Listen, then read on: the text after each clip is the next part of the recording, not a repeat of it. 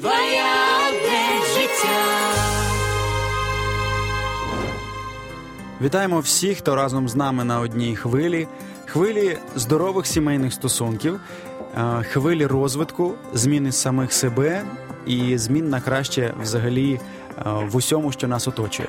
Нас сьогодні в гостях Раїса Степанівна Кузьменко, психолог. Вітаємо вас. Добрый день.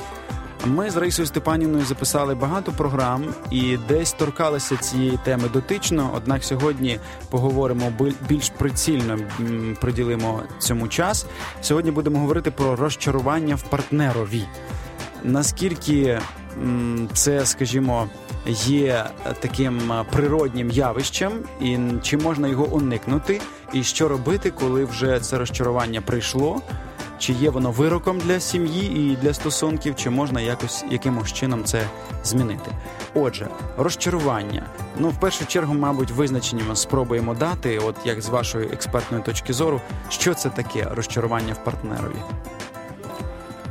Это когда мы смотрим на нашего партнера и имеем какие-то ожидания от него, а он не соответствует этим ожиданиям, и мы испытываем такую горечь разочарования в душе, страдаем из-за этого. То есть мы разочарованы. Он не такой, как мне бы хотелось сегодня видеть его. Ну, ви знаєте, мені здається, що майже всі люди колись відчувають це. Навіть я чув, що бувають такі періоди шлюбу спільного життя, коли час від часу це розчарування нас наздоганяє, і ми не можемо від нього втекти, щоб ми не робили. Це правда чи ні? Но я более, может быть, лояльно отношусь таки, э, так называемым кризисам семейных отношений. На что хочу обратить внимание, что вот когда человек влюблен, вот эта страстная такая влюбленность, тогда выделяется гормон окситоцин. Вот это гормон влюбленности считается. Он дает нам вот это возвышенное настроение, весь мир мы готовы обнять, э, бегать, любить, улыбаться, радоваться. И он влияет на мозг таким образом, что он подавляет центр критики. То есть человек реально не замечает в своем партнере никаких недостатков. Ему кажется, что он идеален, просто идеален. А потом, когда проходит время, жизнь начинает немножко налаживаться, устаканиваться, как говорится, потому что вот такие возвышенные эмоции на таком пределе чувств, они очень энергозатратны для организма, и поэтому любовь не исчезает. Это не то, что исчезла любовь, она просто начинает приходить, ну, скажем, река входит в свои берега, более спокойные, более уравновешенные. И тут раскрываются глаза, и оказывается, что этот человек не такой идеал, как я хотел. И э, возникает вот это разочарование. Притом оно, знаете, как характерно, что когда мы к себе имеем очень завышенные требования, мы должны быть идеальны. Вот сегодня я уже должна быть идеальна во всех отношениях. И где-то очень глубоко разочарована, что замечаю за собой, что иногда я не соответствую этим идеалам, какой мне хотелось бы быть. И когда я разочарована собой, я свое разочарование начинаю переносить на других людей. И замечаю, что они не такие идеальные, как мне бы хотелось, чтобы они были. То есть вот перенос такой происходит наших разочарований. А нам нужно обратить внимание на то, что, что стоит, э, возможно, даже в детях объяснять и воспитывать, что в каждом есть и плюс, и минус. И поэтому это абсолютно нормально, что есть некоторые слабые стороны в нас, и они есть также в других людях.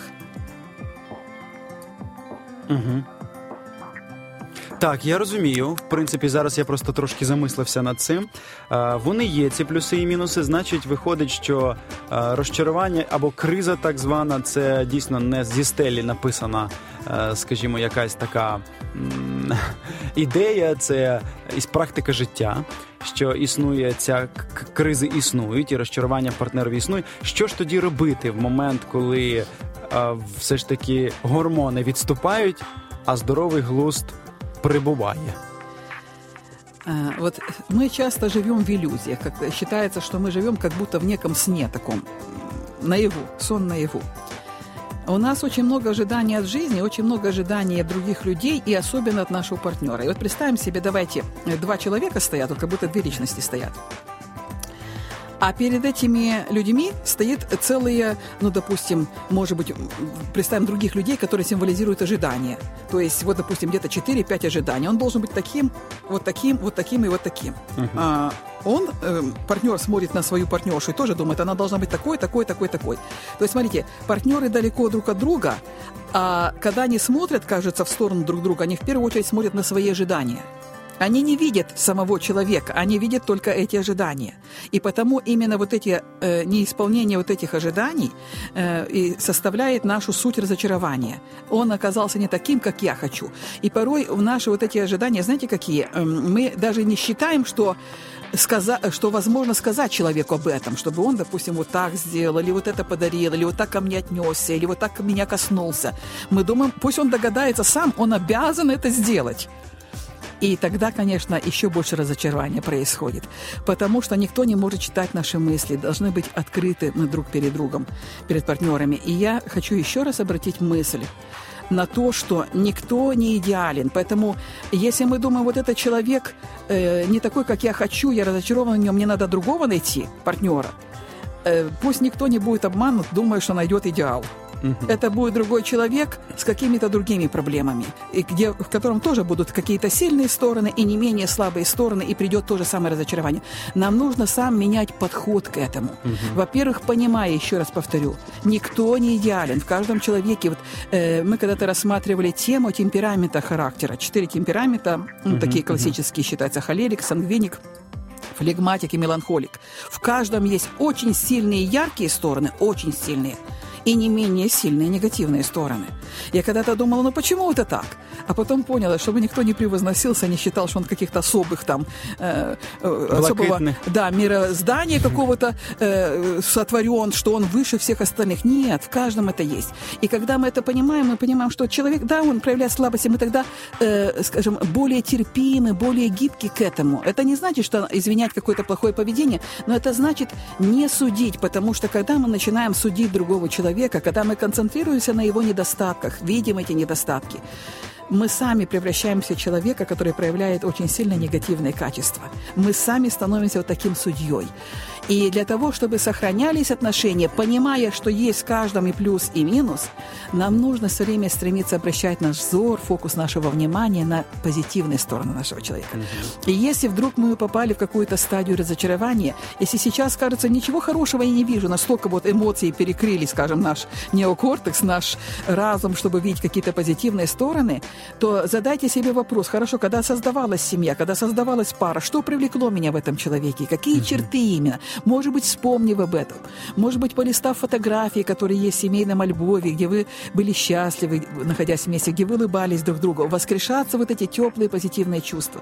Потому что если хотя бы один из э, разочарованных супругов примет вот такое решение сохранять отношения в семье, примет решение, что он любит, э, знаете, как говорится, мне очень нравятся слова, которые говорятся как присяга, если так можно выразиться, мужа и жены, что мы будем вместе в радости, в горе и в здоровье, и в болезни. Вот пришло это время, когда тучи наступили. И вот что теперь? Я отказываюсь от этого человека, потому что мне уже не нравится, что тучи какие-то пришли. Да нет, это естественное состояние нашей жизни. И я выбираю во время этих туч любить этого человека. Я выбираю во время э, не очень счастливых каких-то успешных моментов жизни ценить его, уважать его как принцип, потому что это мой партнер, потому что это мой супруг. Я люблю его, я верна ему. Это э, человек с большой буквы для меня среди всех людей, к которым Бог призывает нас относиться с любовью и уважением, но этот человек с большой буквы. И это мой выбор. И вот когда мы так настраиваем себя, что-то удивительное начинает происходить. Любовь опять воскрешает в нашем сердце, и начинают исцеляться отношения. Э, нет причины, чтобы разрушалась семья. Угу. Это приходит просто как задача, которую нужно решить. Значит, нужно поработать. Если костер начал гаснуть, остается только одно – встать, здвинуться з міста, збирати хворост і подлажувати опять в костер. Дякую, Раїса Степанівна.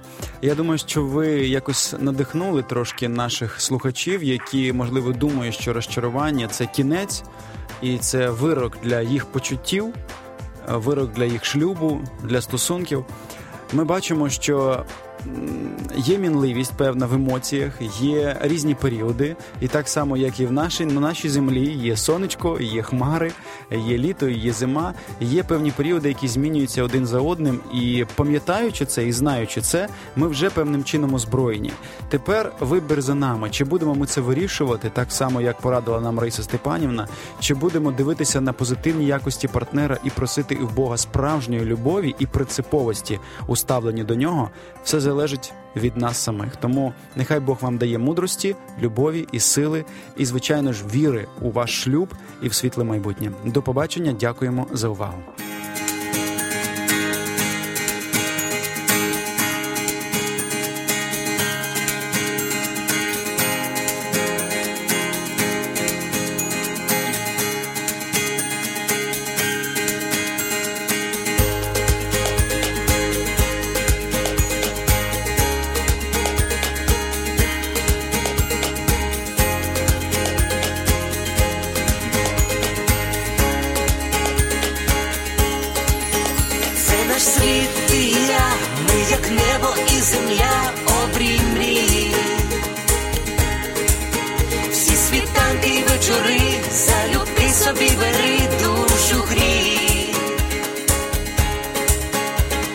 Моя це і твоя, щастя й болі між долин. Чи ми різні, а вже ж так для двох без меж світ один. Один для одного тепер ми назавжди. Сім'ю створили разом я і ти. Кохати це різноманіття почуття і диво відкриття. Твоє одне життя, кохання одне